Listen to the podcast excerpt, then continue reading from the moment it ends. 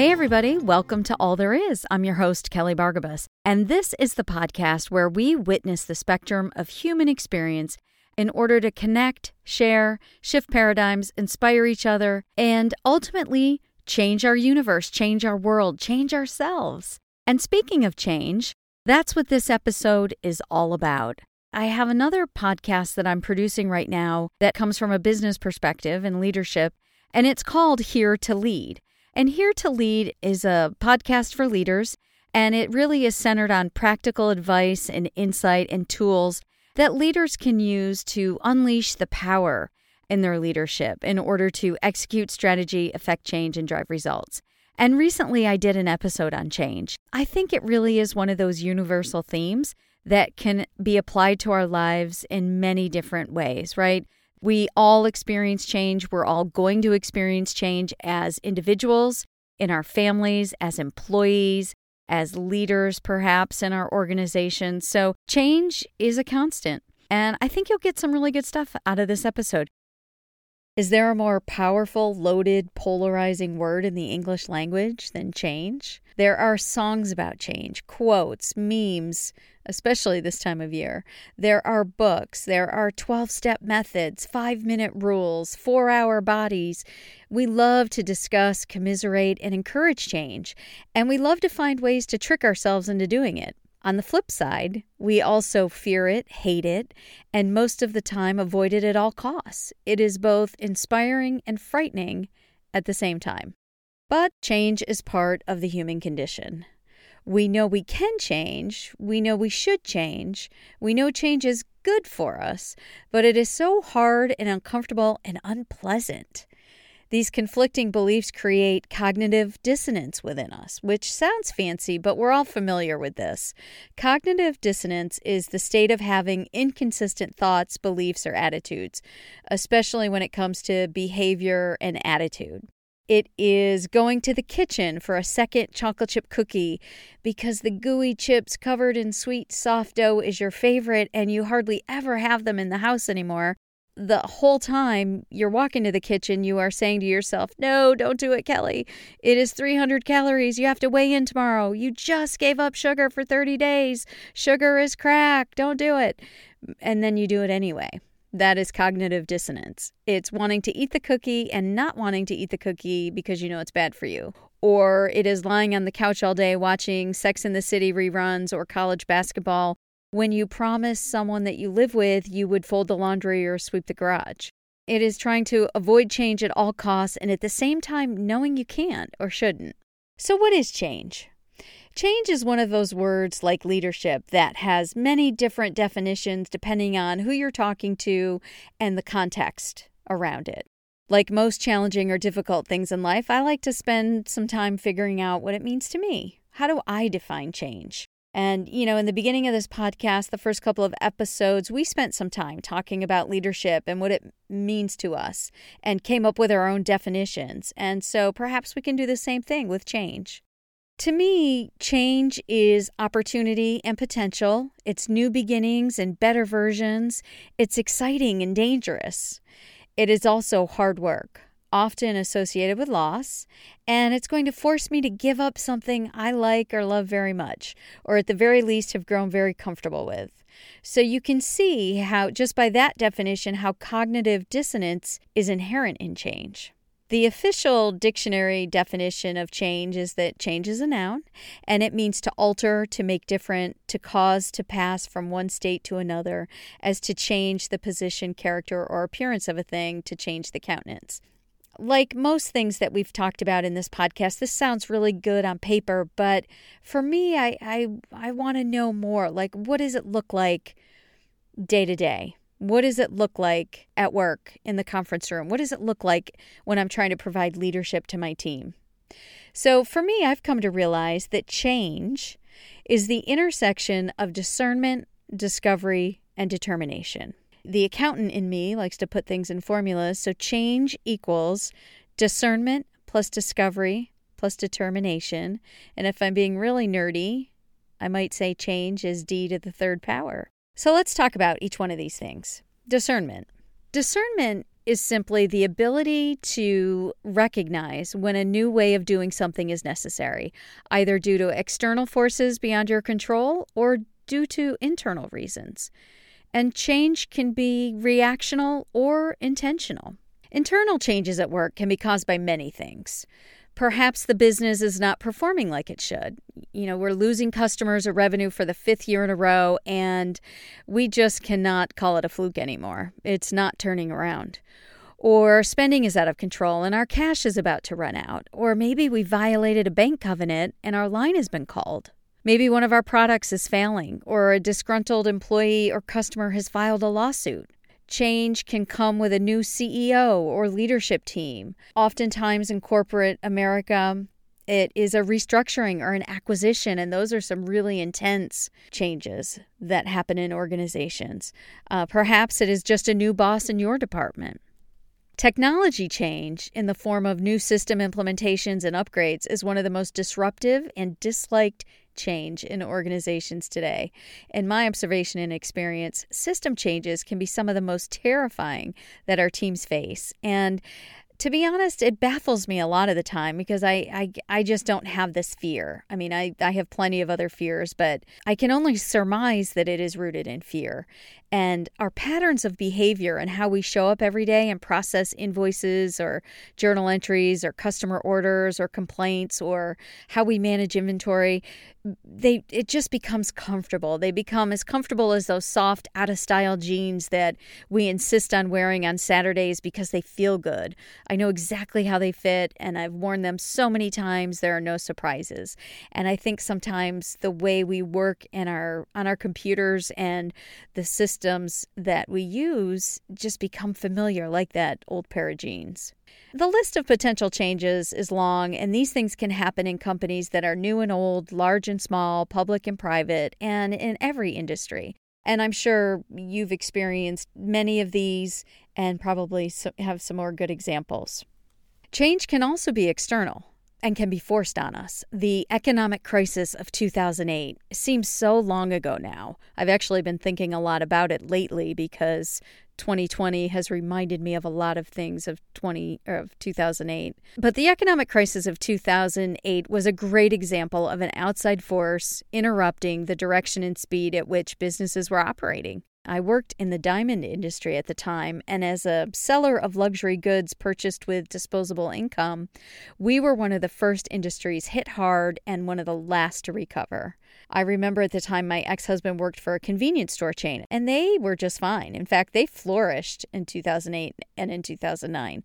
They were an essential business, and in tough times, people shop more at convenience stores, apparently, believe it or not. But for those of us in a luxury goods business, you know, we had to deal with the fact that all those Wall Street professionals and hedge fund managers, all those people that had disposable income saw their 401ks and their retirement accounts suddenly vanish and they were suddenly out of work, had no bonus to buy diamond studs or necklaces to make up for the fact that they worked 80 hours a week. It hit us hard and fast. I had to lay off two thirds of our workforce in one day, try to keep the remaining skeleton crew focused and productive, and keep our doors open.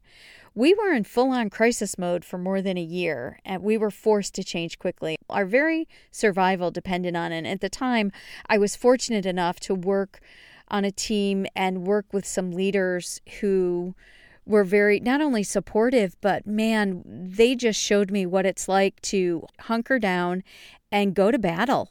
And and that is exactly what we did. Every day was a battle of cash flow, of making payroll, of trying to figure out how to spread the money around to pay the vendors all the debt we had accumulated before everything shut down.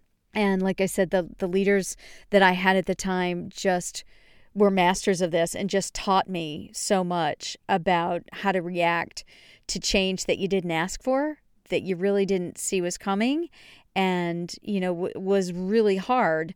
But the way that they approached it and this battle mode that they got into really allowed us to survive it I will be grateful forever for those lessons I learned in 2008. But it took me a long time to be able to look back and appreciate all of that because it, it was very traumatic.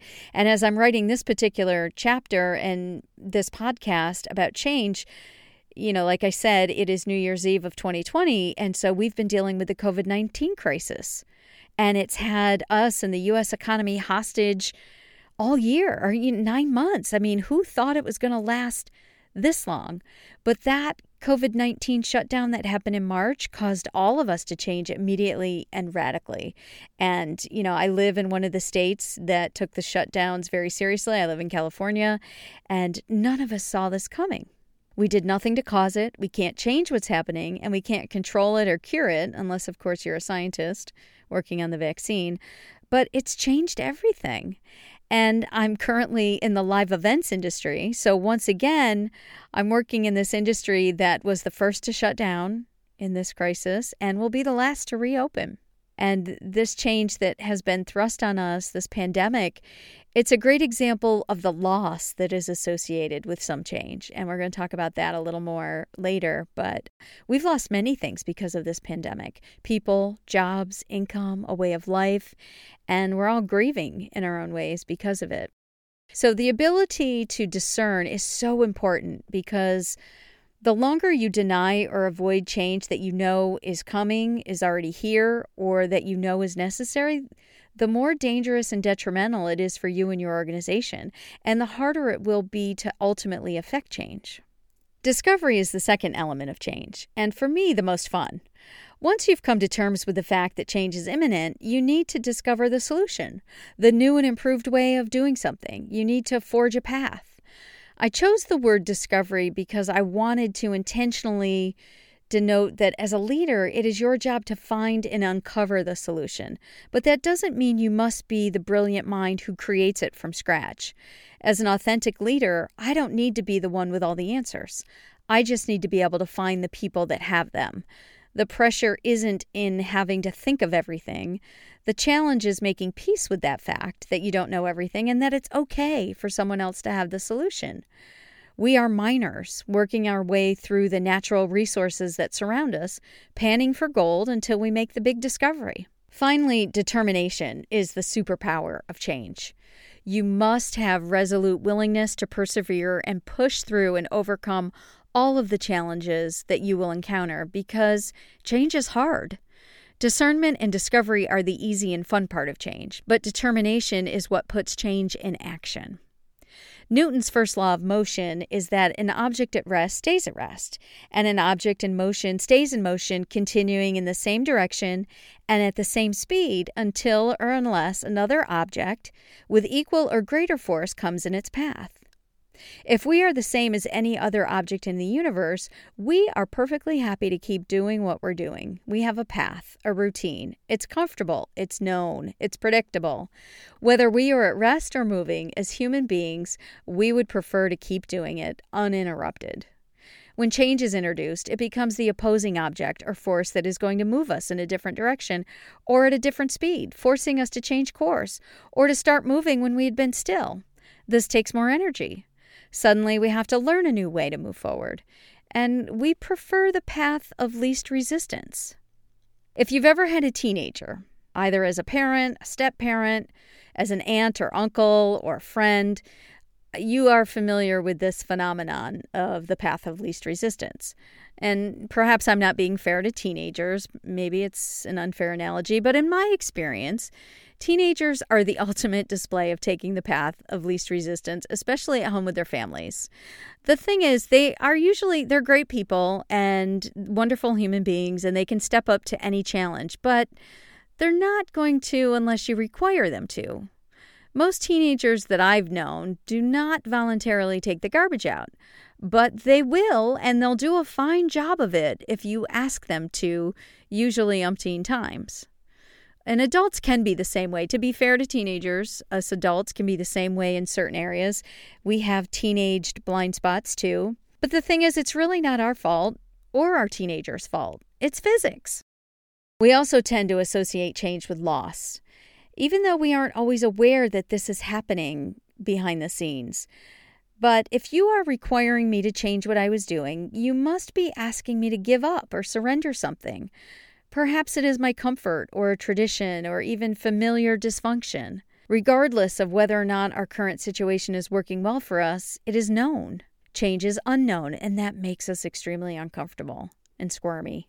Have you ever tried to change a process or system at work that was extremely cumbersome and manual and you were met with resistance? Your team was actually mad at you and you can't believe it because you just made life easier for them, or so you thought. This new way is so much easier, but instead of slapping you on the back and saying, Thanks, man, they glare at you and whisper behind your back, like, Who does he think he is?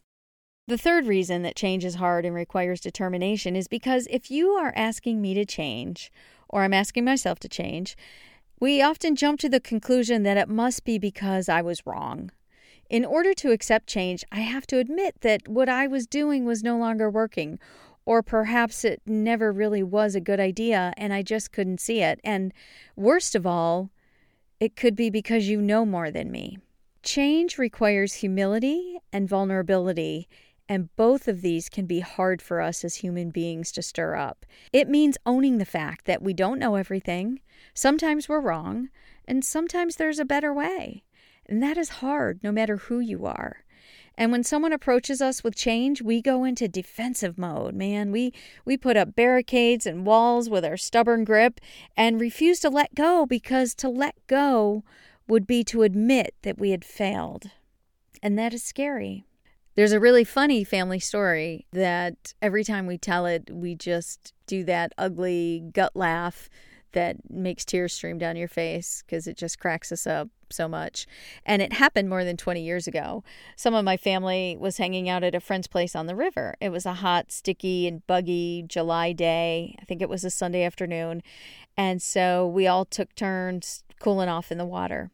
Our friends had a Tarzan rope hanging from a tree on the riverbank, and we took turns getting a running start, jumping onto the rope, and swinging out over the river, doing our best jungle call, just like Tarzan. Of course, once you reached the middle of the river, you let go of the rope, plunged into the water, and swam out of the way of the next swinger.